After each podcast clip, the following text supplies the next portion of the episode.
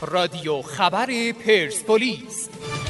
به نام خدا سلام. با رادیو خبر پرسپولیس در هشتم آذر ماه 1399 همراه شما هستیم. صفحه اول و تیتر تاکتیک تحمیلی. سرپرست استقلال پای پسر محمدیان را هم به مجادله با مازندرانی ها باز کرد و تیتر رضایتنامه به زور.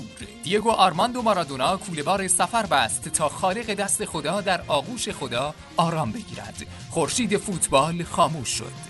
فینالیست آسیا در محاصره منتقدان و سازمان لیگ باز هم قرار است پرسپولیس قربانی برنامه ریزی اشتباه مسئولان شود. محمد رضا مهدوی کارشناس دیدار سوم پرسپولیس در گفتگوی اختصاصی با پرسپولیس گفته اعتماد به یحیی برگ برنده پرسپولیسه. مساوی دوباره با گربه سیاه خوزستانی clean sheet دوباره در روز مهندسی بینتیجه هشتم آذر روزی که وزن زمین به اندازه 70 میلیون ایرانی سبک شد. غرور 23 ساله. یحیی به دنبال اکتشافات جدید در پرسپولیس. اندکی صبر.